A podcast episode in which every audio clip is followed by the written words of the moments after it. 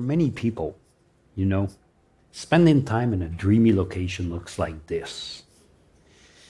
But for me, it looks like this.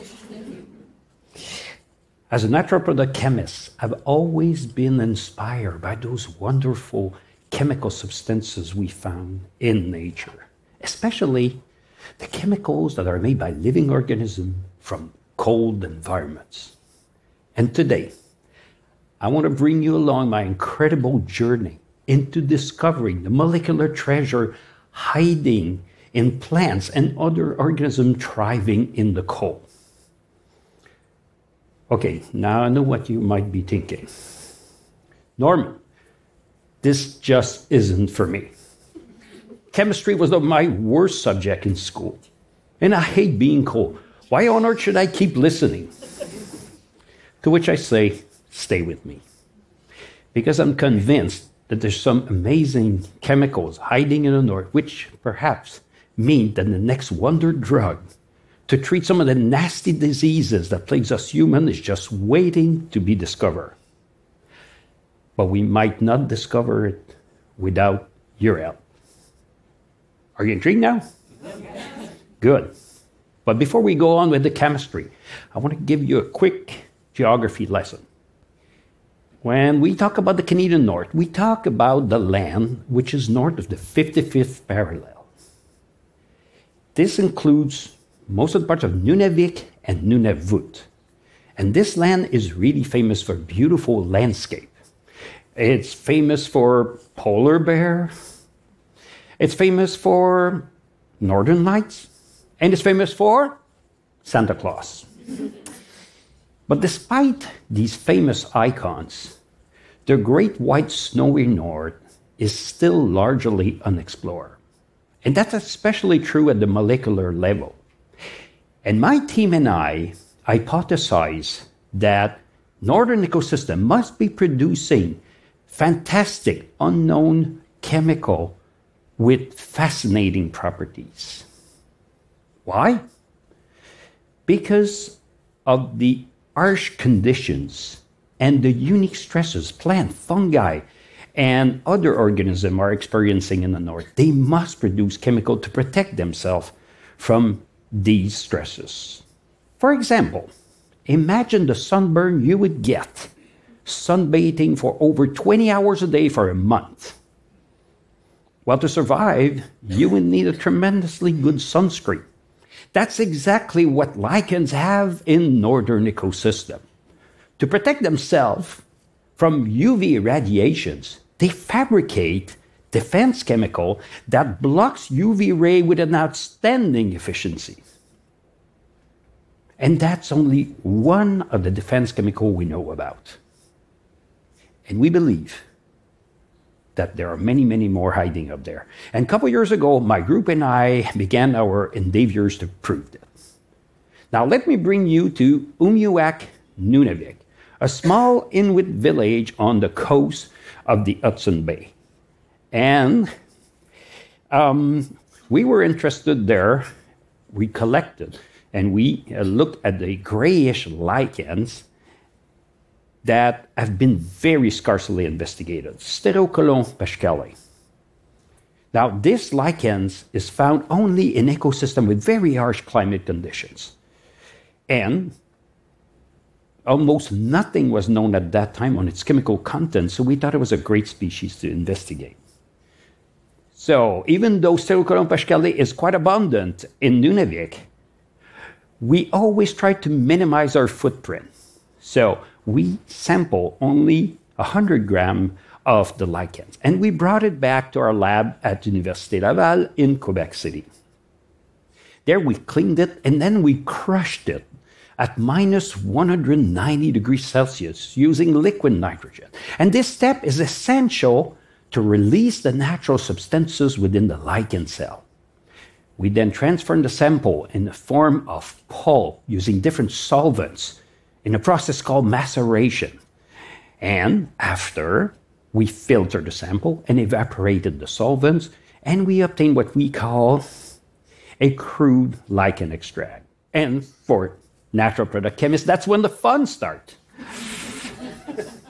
Through careful chromatographic separation and many other techniques and years of work, we've been able to separate, purify, and identify for the first time ever 13 natural substances in Stereocaulon paschale.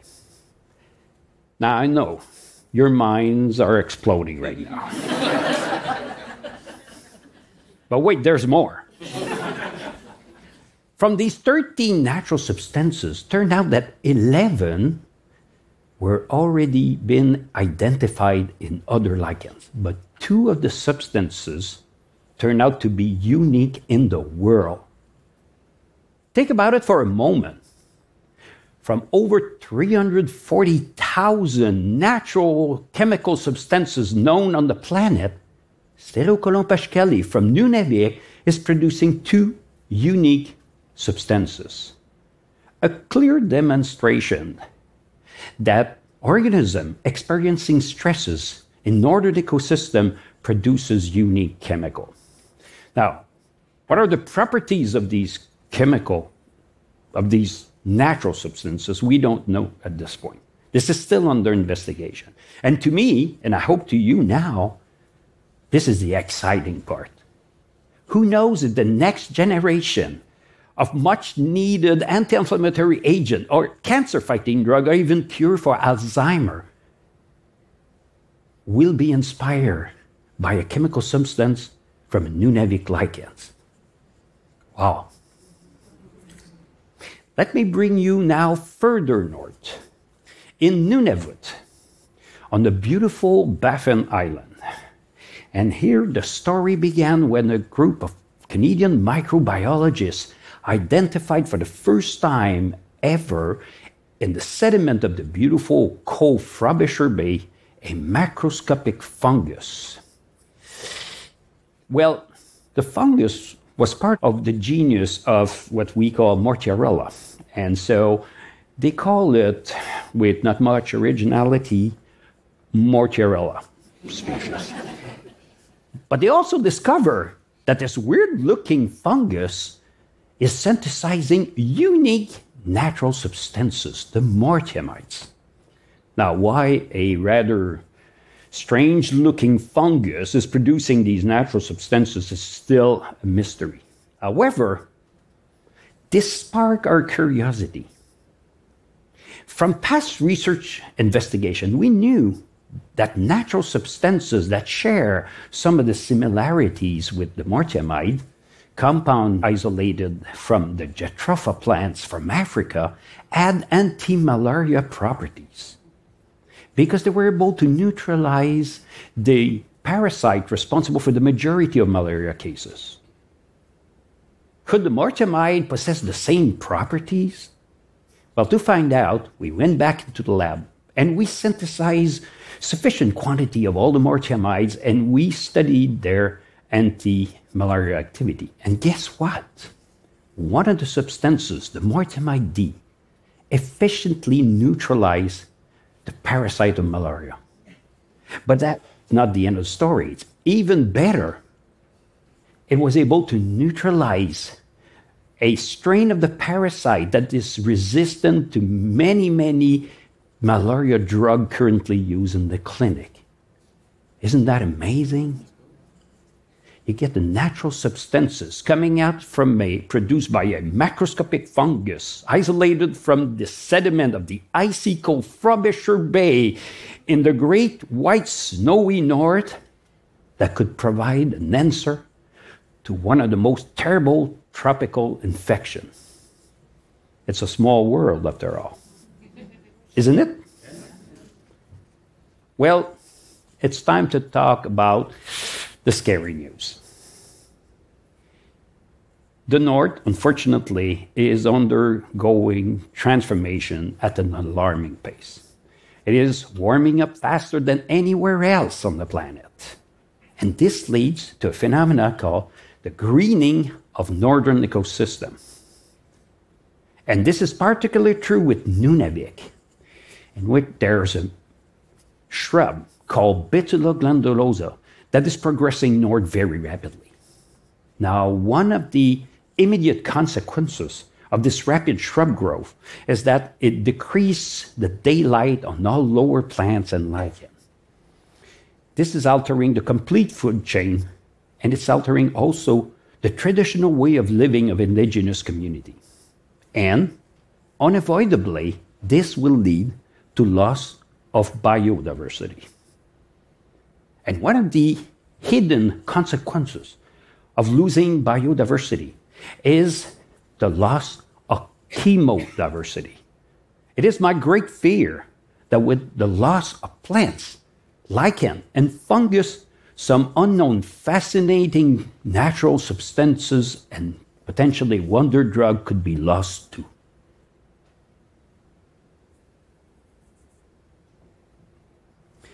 Now, this is why we think our work is important and timely. And this is why I hope by now you're convinced that you have a good reason to help protect the great white snowy north. For my part, I'm going to continue to search for molecular treasure in the North in the hope of finding novel arguments to provide stakeholders and politicians with good arguments for enforcing stronger and immediate measure to mitigate climate change. For your part, remember the story of mortiamide D and now a discovery in the north could save lives in the tropic? We're all in this together.